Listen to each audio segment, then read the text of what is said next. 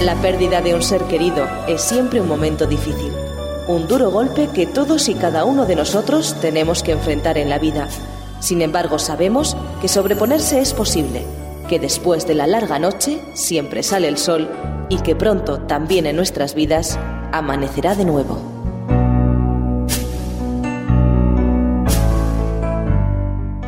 Amanecerá de nuevo, un programa presentado por Alicia Catalán.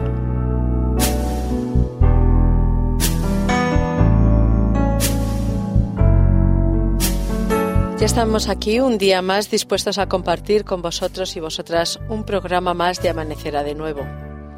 Así es amigos, hay esperanza después de la noche. Volveremos a ver el sol. En el programa anterior descorrimos un poco el velo de misterio que envuelve a la muerte. Sabemos que para dejar de temer algo hay que comprenderlo, y lo que más angustia a miles de personas alrededor del mundo cuando pierden a un ser amado es precisamente no saber qué pasa tras la muerte. ¿Volveremos a verle? ¿Dónde está ahora? En el programa de hoy vamos a tratar de dar respuesta a la luz de la Biblia a esa pregunta junto al pastor Pablo Armero, eh, doctor en teología y que amablemente nos acompaña. ¿Cómo estás, Pablo? Pues muy bien, eh, feliz de estar en este programa esperando traer un poco de respuesta a los interrogantes que acabas de hacer, que son muy, muy importantes. ¿eh? Son muy importantes para, para, nosotros. Yo te lo digo desde mi perspectiva de vida y te puedo asegurar que en el programa anterior abriste una gran ventana en nuestras vidas y hoy pues queremos que nos aclares unas cuantas cosas más. Eh, una de las cosas que más nos angustian tras la pérdida de un ser querido es no saber qué pasa después con él. Eh, ¿Qué es lo que pasa cuando morimos? ¿Por qué en la Biblia se llama sueño a la muerte? Sí, mm, vamos a ver, yo creo que deberíamos de diferenciar dos aspectos fundamentales de lo que nosotros llamamos duelo. Una cosa es la separación del ser querido, que produce, lógicamente, una sensación, y eso tú sabes mucho más que yo. Mucho. Eh, y, otra cosa, y otra cosa es los interrogantes sobre el futuro de la persona que nos acaba de dejar. Eh, no es lo mismo. No. Eh, en, el, en el programa anterior planteábamos que según la concepción de la muerte, así vivimos. Sí. Bueno, pues ahora tenemos que añadir, si te parece, un pequeño punto más a esa idea que planteamos en el programa. Según entendamos el paso por la muerte, condiciona la vida de los que quedan. Pues sí, es cierto. ¿Eh? Es cierto. entonces, aunque tu pregunta va dirigida a un sector, si me permites, eh, matizamos un, un, poquito. entonces, en primer lugar, nos puede preocupar mucho separarnos de nuestros seres queridos por la incertidumbre que tenemos a las preguntas que tú has planteado. ¿Qué pasa? ¿Dónde van? Pero eso se vuelve a veces o está envuelto en los sentimientos de las personas que nos quedamos frente a esa situación que se ha generado por la despedida del ser querido. Entonces, ¿qué dice la Biblia al respecto? La Biblia da bastante poca información, pero la que da es absolutamente clara, concreta y además eficaz. ¿Por qué? Porque la Biblia, y comentábamos algo en el, eh, en el programa anterior, la Biblia se ocupa más de los que nos quedamos. Desde luego, Dios, eh, ¿cómo conoce al ser humano? Eh? ¿Por qué? Pues porque la persona que acaba de dejarnos, independientemente por el motivo que haya sido, las conclusiones son exactamente las mismas. La Biblia llama a la muerte sueño. Y la Biblia nos dice que la persona que muere está en un sueño de inconsciencia absoluta, eso es muy importante y posiblemente le, le, sorprenda a muchos de nuestros oyentes por las tradiciones cristianas al respecto o orientales, que también tienen mucha importancia en este punto. Eh, para la Biblia, la muerte es un sueño de inconsciencia en el cual el tiempo no pasa, no tienen relación con los vivos, no tienen conciencia de vida, simplemente duermen, duermen. ¿Por qué hacemos la diferencia entre dormir y morir? Lo dijimos en el anterior y si me permites vuelvo a retomar un poquito. Es decir, para la Biblia la muerte es el estado definitivo, eterno del impío. de aquel que no se convierte a Dios. Pero como nosotros la, el fallecimiento forma parte de la vida, como ya hemos comentado, hay una situación que es lo que nosotros llamamos muerte desde el punto de vista de la separación. Esa, ese, eh, esa situación no es ni definitiva ni permanente en el tiempo, porque todos los que han fallecido, según la Biblia, estamos en un programa religioso, estamos en conceptos religiosos, va a volver a resucitar. Es decir, frente a teorías extrañas del mundo cristiano, antibíblico 100%, de eh, planteamientos más o menos eh, filosóficos en, con respecto a la muerte, la Biblia es muy categórica y muy clara. El mejor regalo que Dios le puede hacer a las personas que nos han dejado es vivir en un estado de inconsciencia, sin ningún tipo de relación, para no seguir décadas sufriendo con el sufrimiento de los que nos hemos quedado. Sí, yo quería comentarte que acudí a un curso de, viudas recientes, solo viudas. Eh, da igual, pero era de viudas y se nos hacían unas eh, interpretaciones que me desazonaban muchísimo. Seguramente. No me desazonaban tanto porque yo estoy segura en mi creencia, eh, en lo que la Biblia dice y tal, pero me desazonaba viendo a las demás personas, o sea, la cantidad de conceptos que tenían que, que le sumían en un mar de, dudas, sí, de, de, incertidumbre, de sufrimiento, me estará viendo, me podré dirigir a él, está, como nos decían a veces, al otro, es como si estuviera al otro lado de la pared, lo tienes a mano para cualquier ¿Cómo cosa. organizo mi vida si me está viendo? Exactamente. Le, le soy infiel porque rehago una nueva situación. Es decir, que, no, vamos a ver, eh, la Biblia nos habla de que el, la persona que fallece no tiene ningún pensamiento, no tiene ninguna relación con el mundo de los vivos y está en un estado de inconsciencia absoluta, sin vida, esperando la intervención de Dios en la resurrección. Creo que la Biblia es mucho más generosa que las tradiciones cristianas que por influencia de la filosofía griega han introducido conceptos de que sigue habiendo algo que sigue viviendo después de la, de, la, de la, vida, separado del cuerpo, vamos, que, que, montan un puzzle bastante complicado. Respetando, eso sí que quiero dejarlo muy claro, todos los planteamientos que cualquier persona tenga. Pero sí que nos gustaría poder dar nuestra opinión porque estoy convencido que el consuelo bíblico tiene mucho más valor para el corazón humano que el consuelo filosófico. Bueno, yo te quiero decir que exponiendo mis creencias, eh, por la mayoría era envidiada. Sin ninguna duda.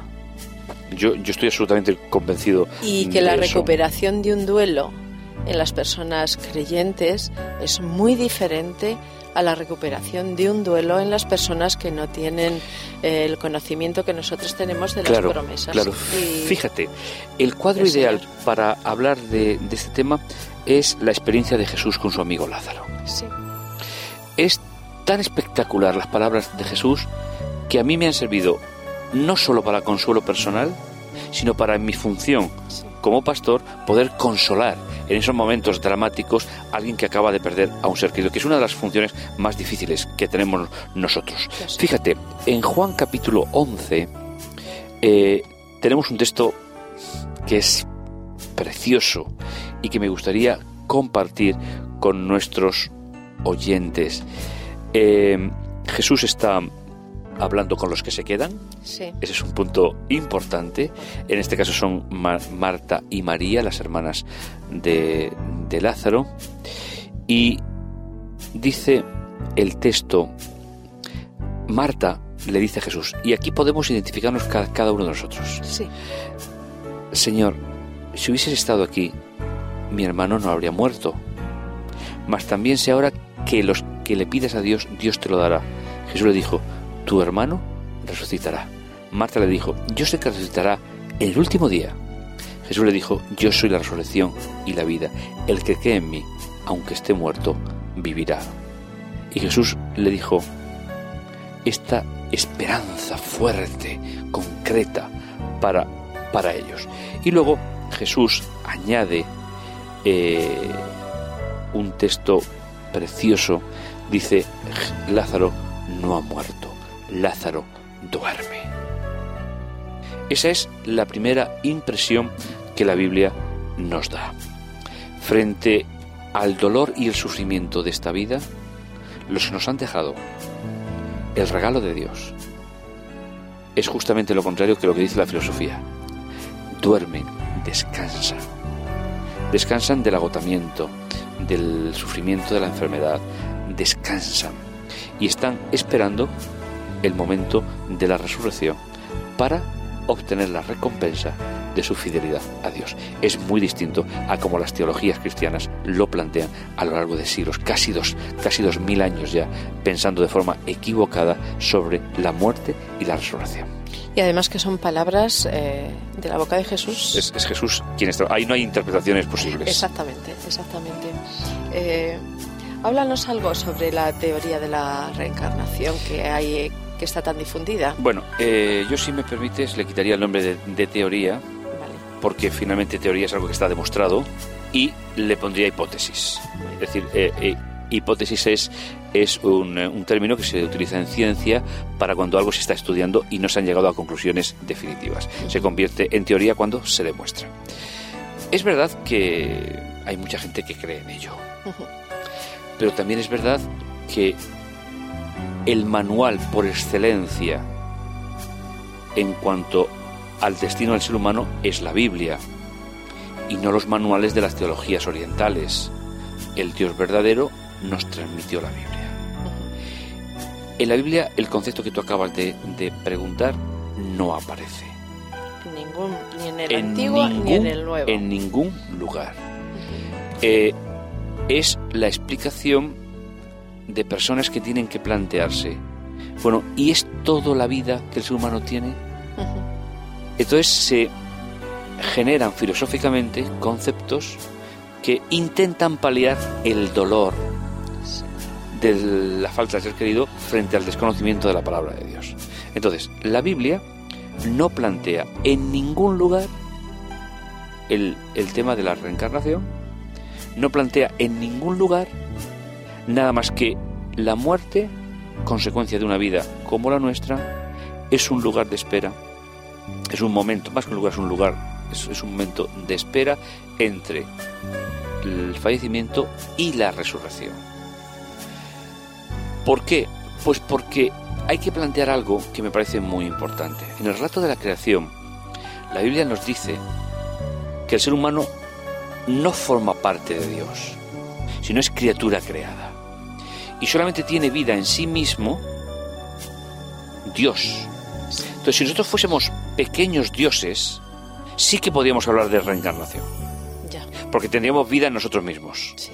Pero precisamente el rato de la creación de la Biblia, de Génesis, nos habla de lo contrario a la reencarnación. La eternidad del ser humano dependía de tomar opciones correctas. Como esas opciones no se tomaron, el ser humano es finito y si Dios no interviene, no volvería a vivir jamás. Es decir, eh, la teoría de la reencarnación está basada en una idea errónea sobre el panteísmo. Es decir, panteísmo es que todos somos Dios. No, la Biblia plantea, Dios es Dios, soberano, omnipotente, omnisapiente, único, como tú has definido en algún programa de forma maravillosa, y el ser humano es criatura creada. Esa criatura creada depende siempre del creador, pero no forma parte del creador. Por lo tanto, no hay nada en el ser humano que sea ni inmortal, por lo tanto no puede reencarnarse. Es decir, es un punto de partida, no de llegada. Es decir, la reencarnación es un punto de llegada.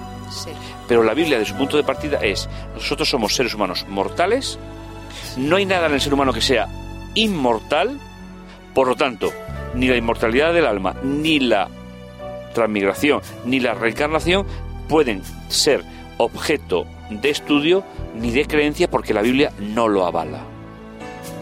Es claro, hay personas que dicen, bueno, ¿y por qué hay que creer en la Biblia y no en otro tipo de libros. Ese sería ya otro tema. Es decir, nosotros estamos haciendo un programa desde el punto de vista cristiano, desde el punto de vista bíblico, a la luz de la Biblia. A la luz, a la luz de la Biblia y no a la luz de la ciencia filosófica que finalmente es el pensamiento del ser humano. Sí, sí, otra de, otra de las cosas que inquietan a, a muchas personas cuando se han separado de un ser querido y que dan mucho crédito es que sus espíritus vagan claro. por el infinito, pero, eso que siguen formando parte de sus vidas. Sí, que han hablado con ellos, que pueden entrar.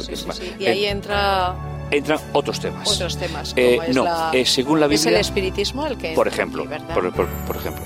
Eh, por cierto, tema que la Biblia también clarifica perfectamente. En otro momento. En otro momento, tal vez de tiempo a tratarlo. Entonces, no, la Biblia es muy clara al respecto.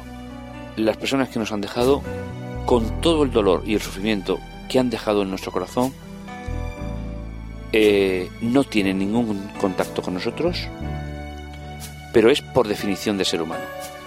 Si el ser humano tuviese algo de Dios, sí que podría ser importante.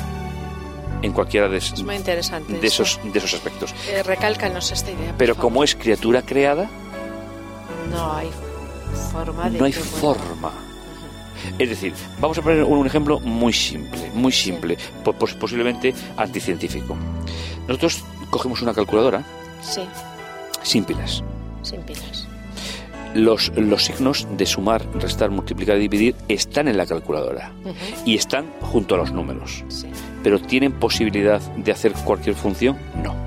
Cuando le ponemos las pilas, el diseño de la calculadora le hace que pueda sumar, dividir, restar, logarítmicos, todo, todo, todo lo que es. Entonces, eh, en este ejemplo tan simple, pero que nos sirve para poder un poco entender, nosotros somos la calculadora que tenemos capacidades de, en puesto de sumar, restar, dividir y multiplicar, de amar, de relacionarnos, de hablar, de comunicar, de soñar.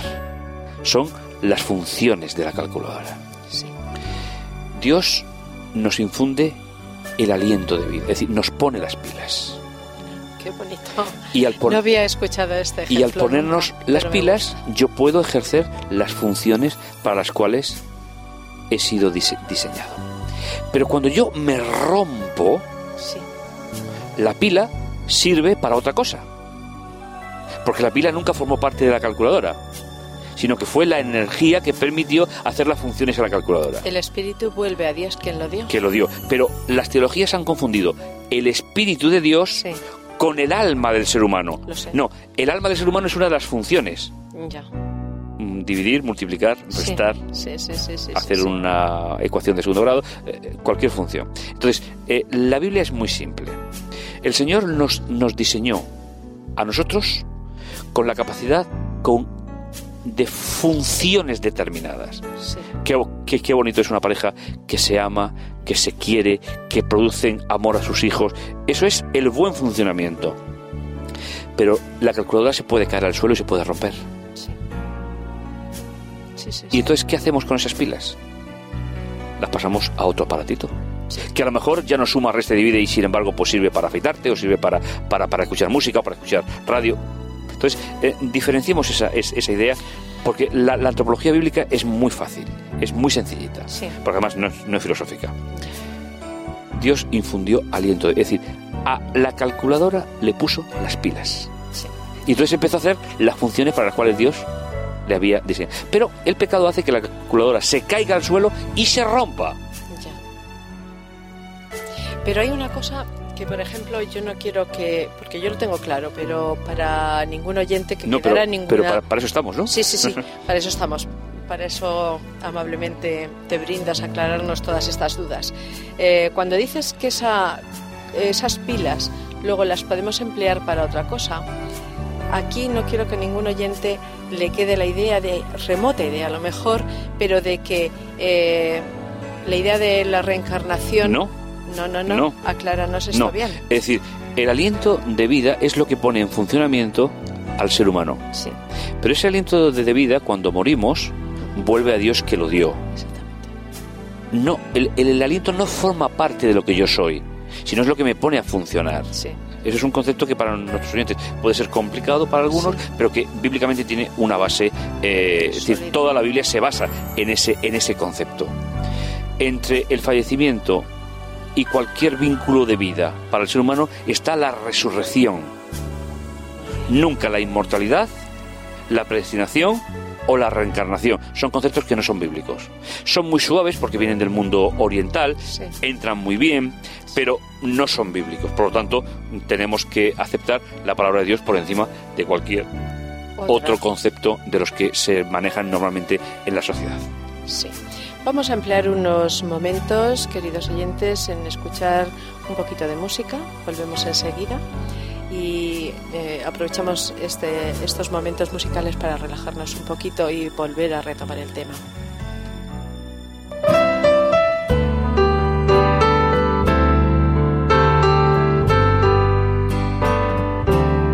Cuando ya esté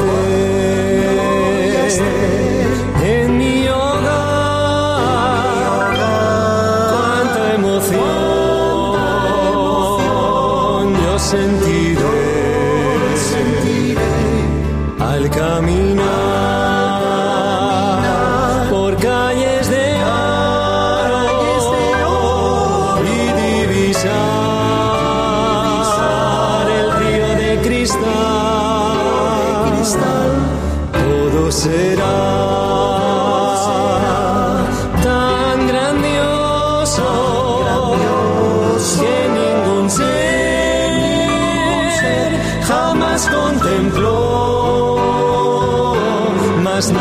nada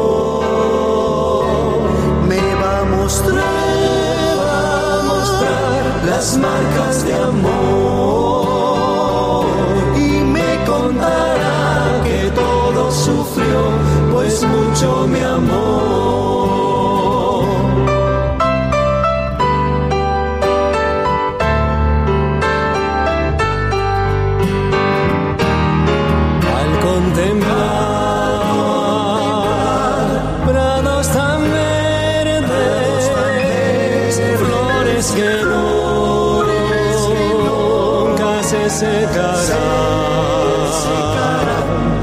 Escucharé las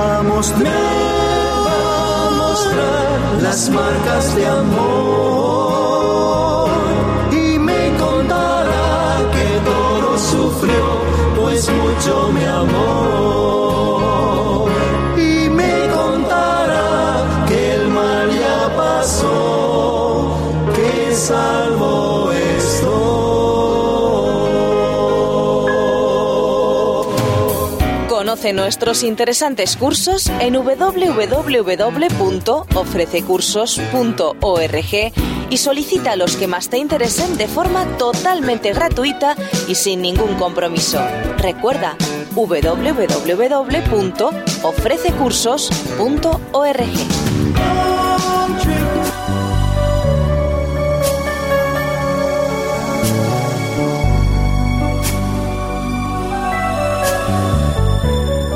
La pérdida de un ser querido es siempre un momento difícil, un duro golpe que todos y cada uno de nosotros tenemos que enfrentar en la vida.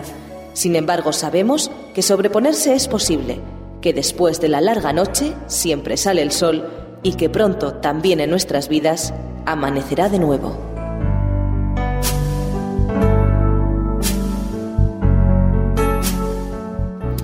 Ya estamos de vuelta en vuestro programa Amanecerá de nuevo y seguimos hablando con el pastor eh, Pablo Armero.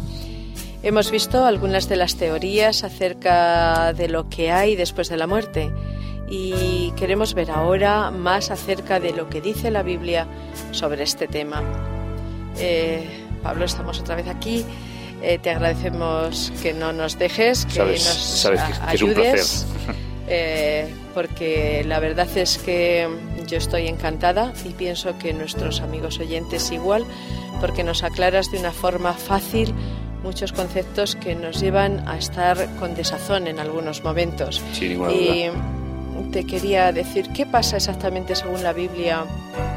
Eh, aunque ya nos has apuntado antes cuando morimos, eh, está- ¿podemos estar seguros, seguros eh, los deudos de que esa persona no tiene ni dolor, ni siente, ni sufre, solamente espera? Mira, eh, vamos a leer un texto de la palabra de Dios precioso que se encuentra en Primera Tesalonicenses, una de las epístolas de Pablo, eh, capítulo 4, versículo 13 en adelante, que dice: No queremos, hermanos, que ignoréis acerca de los que duermen, porque no os entristezcáis como los que no tienen esperanza.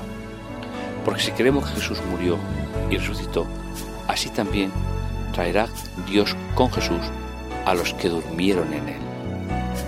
Por lo cual os decimos esto por palabra del Señor, que nosotros, los que vivamos, los que hayamos guardado hasta la venida del Señor, no iremos delante de los que durmieron.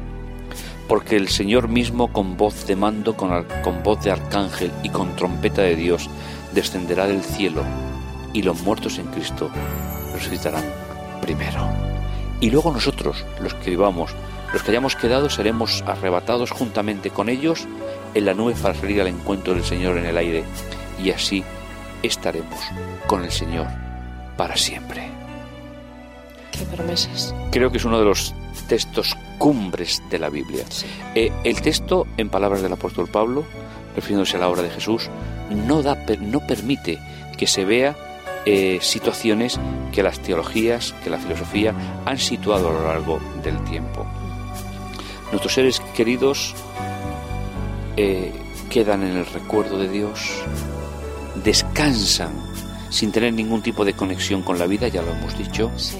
descansa en el momento de la resurrección, el momento culminante en el cual nuestro Dios volverá a tomar el control de la vida de todos nuestros seres queridos y les acompañaremos físicamente a vivir la eternidad. Amén. Es, es decir, es un, es un tema que me gustaría, si me lo permites, ya Sí, que, sí, ya que la directora del programa eres tú, pero me, gustaría que nuestros oyentes cambiaran su perspectiva de la, de la muerte, porque les va a cambiar su perspectiva de vida. Indudablemente. No es lo mismo.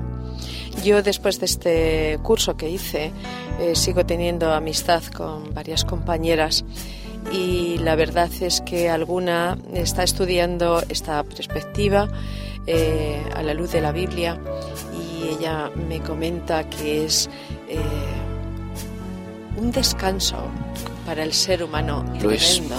Lo es porque además es sabiduría de Dios. Sabiduría de Dios. Es decir, los que creemos en la inspiración de la Biblia eh, no lo vemos como un tratado de religiones. Ese es un error histórico. Sí, La Biblia es el manual de funcionamiento que Dios ha escrito porque es mi ingeniero. Y Él sabe lo que yo necesito. Es como cuando tú compras un coche y te dice a los 20.000 kilómetros cámbiale el aceite. Puedes cambiarlo, puedes no cambiarlo, pero el fabricante no te puede garantizar un buen funcionamiento si no le mantienes Claro.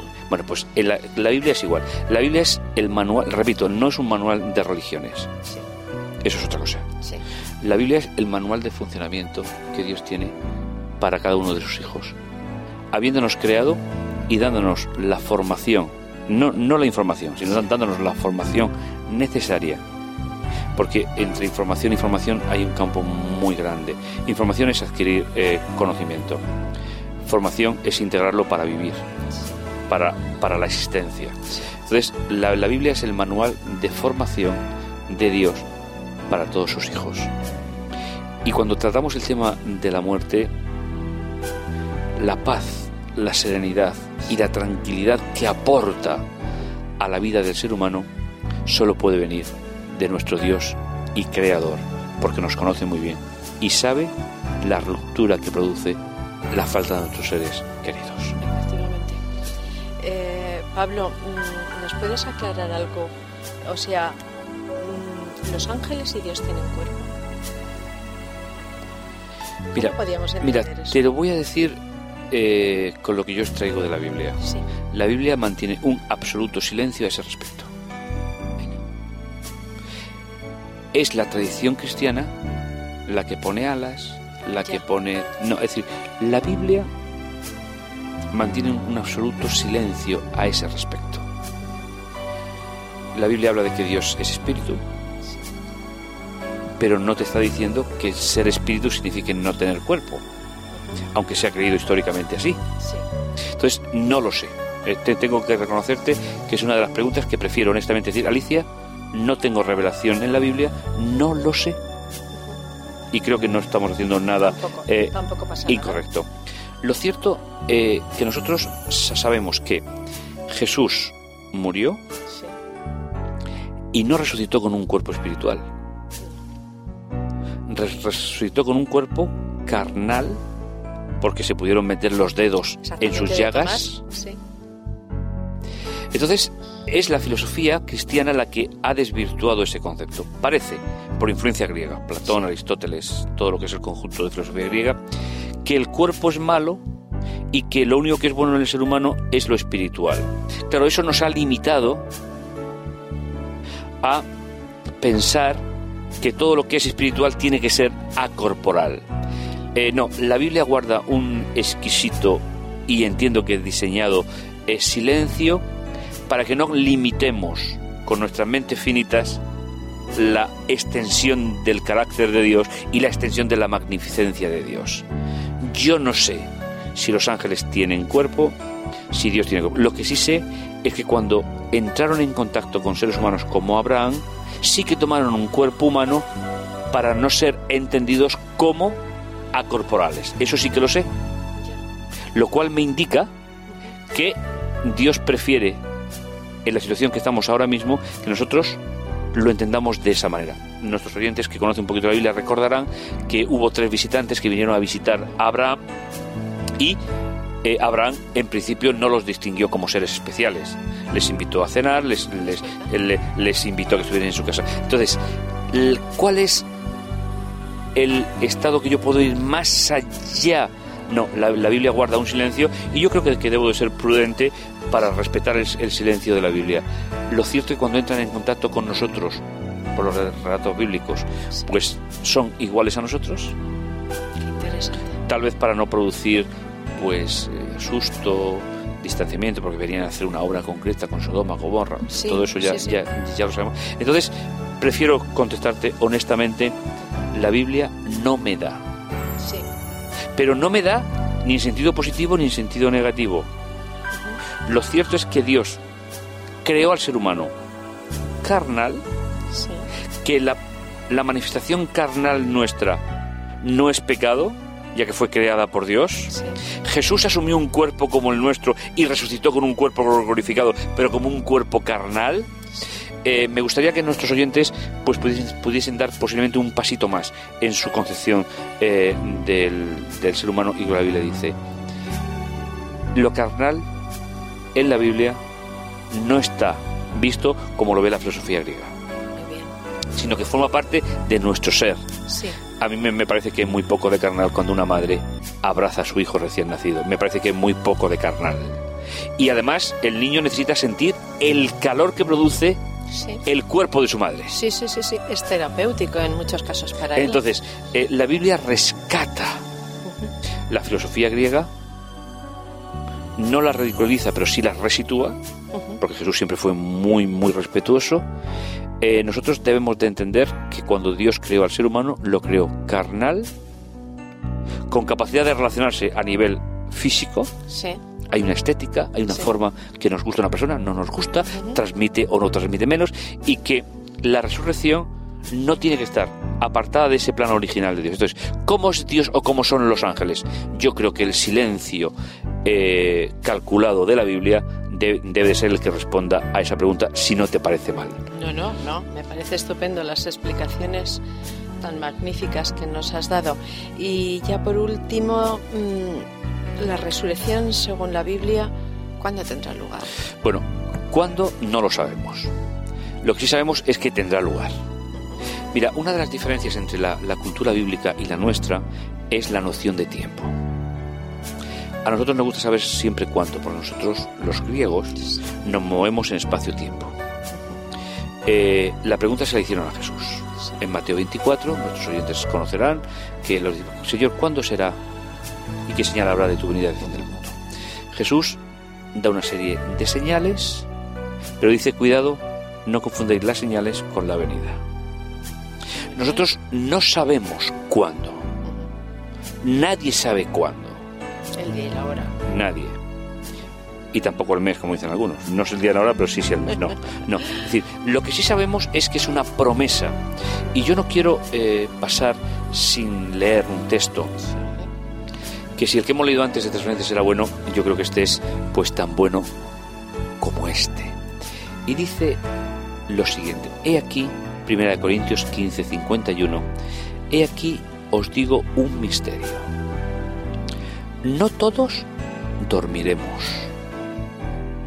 pero todos seremos transformados. En un instante, en un abrir y cerrar de ojos, cuando suene la trompeta. Los muertos serán resucitados incorruptibles y nosotros seremos transformados porque es necesario que esto corruptible sea vestido de incorrupción y esto mortal sea vestido de inmortalidad. vemos que no, no, no está hablando de que seamos incorpóreos, sino ¿qué significa lo mortal en la Biblia? Significa que tiene una caducidad en el tiempo, que la enfermedad termina. En el mejor de los casos, cuando no son muertes traumáticas, termina con ese proyecto de vida. Cuando volvamos a resucitar, resucitaremos sin fecha de caducidad. Qué bonito. Eh, Amigos oyentes, eh, para mí está siendo magnífico, me figuro que para vosotros igual, porque es una esperanza tremenda.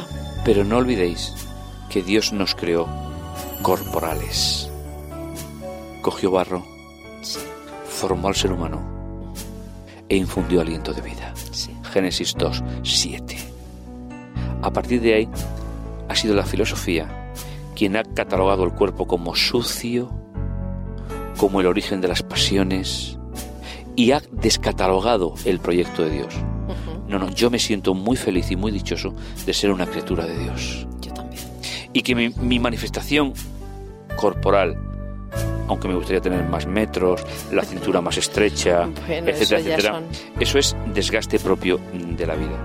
Cuando resucitemos, la transformación no significa que no tendremos un cuerpo. Eso es antibíblico.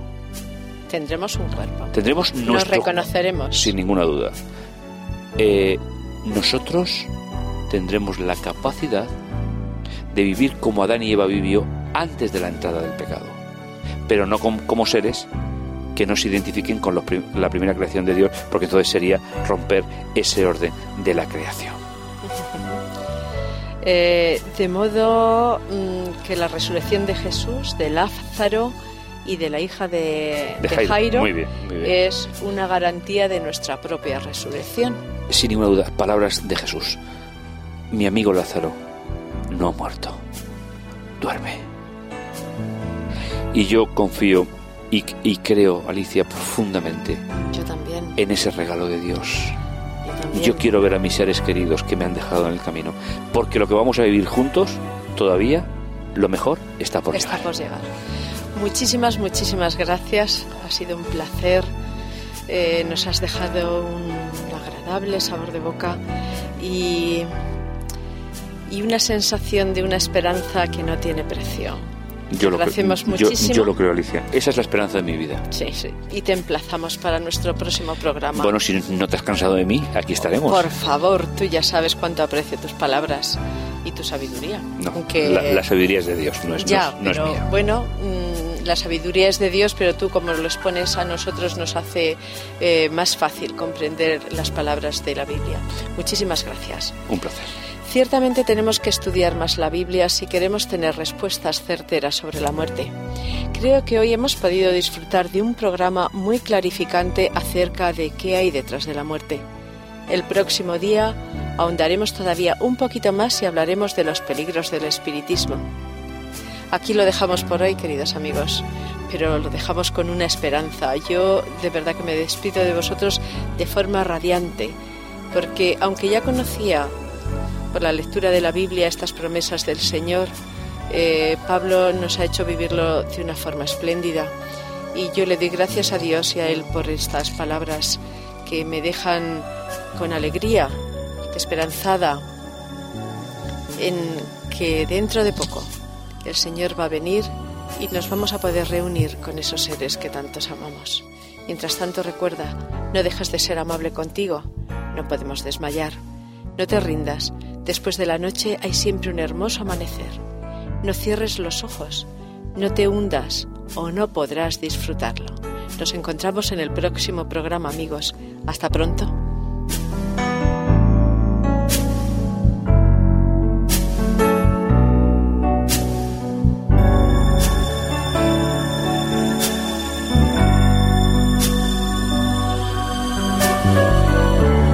La pérdida de un ser querido es siempre un momento difícil, un duro golpe que todos y cada uno de nosotros tenemos que enfrentar en la vida. Sin embargo, sabemos que sobreponerse es posible, que después de la larga noche siempre sale el sol y que pronto también en nuestras vidas amanecerá de nuevo.